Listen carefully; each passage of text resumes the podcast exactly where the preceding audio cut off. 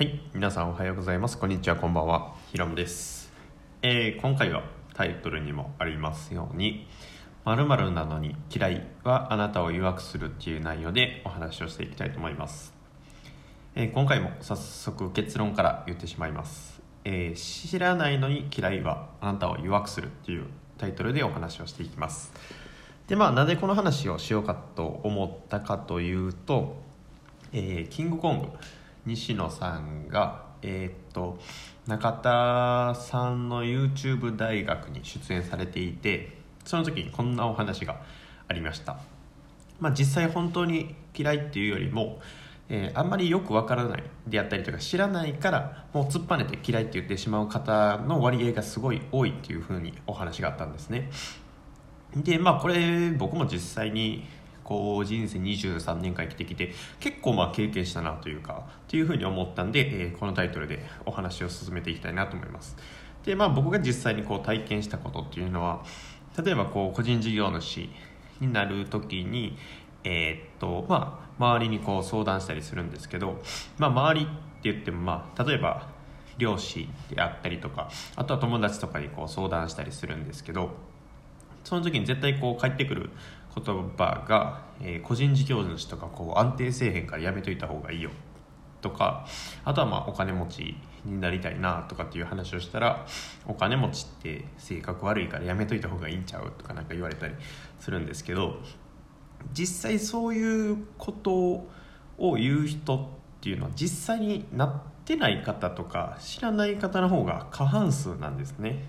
なんでいや私は分かれへんかもそういうイメージでこう話してしまうっていうのはすごい、えーまあ、良くない話ですよね。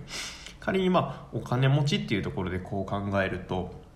まあその例えばですけど、えー麻薬とかこう薬物売ってる人はもちろんそれは NG ですけど基本的にこうクリーンなビジネスをされている方っていうのはお金っていうのは何かの、えーに対する不,、えーまあ、不満とか、えーと不便とかを解消したこう対価によってお金をいただいているものなので、まあ、お金を稼いではる方っていうのはそういう風をたくさん解決している方なんですごいまあ世の中にこう貢献しているというか役に立っている方だと思うんですね。まあもちろんそのお金稼いでないから役に立ってないとかってそういうわけではないですけど、まあ、お金イコールこう信用っていうところもあるので、まあ、お金持ちの方こそまあそういうところも大きいんじゃないかなというふうに思います。まあそれ以外にも例えば私トレーナーとしてこう体鍛えて筋トレしてるんですけど、えー自分で筋トレをしないこうトレーナーさんから言われたことがあるんですね。えーっと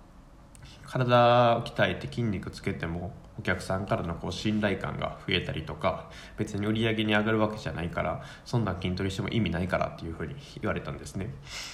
でもまあ実際その方っていうのは筋トレをしてないんですよね。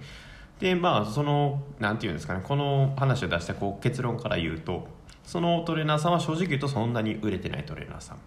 でまあうぬぼれるわけじゃないですけど僕の方がその売り上げとか指名とかを取れてるっていうふうに。まあ実際やってもないのにそういうふうにこうやりたくないとかあとはまあ分からないからっていうふうにこう否定してしまうのってすごい、えー、と自分の成長を妨げるというか成長を遅くしてしまう可能性があるんですね。なんでまあまあ僕は20代なんでこう分からないこととか割ともう気軽に聞けるって言うとあれですけど、まあ、聞くようにしてます。だけど、まあ、304050ってなってきた、えーまあ、こう聞いてくださってる皆さんでも分からないことがあれば、えー、と恥ずかしいとかっていうプライドを捨ててそれって何ですかってこう質問したりとかもしくは、まあ、あの自分で調べたりとかっていうふうに分からないから嫌いって突っぱねてしまうんじゃなくて一旦調べたりして自分の中で咀嚼してからそれを、えー、と吟味するというかいうふうにしてもらったらあなたの人生がより良いものになっていくんではないかなというふうに思います。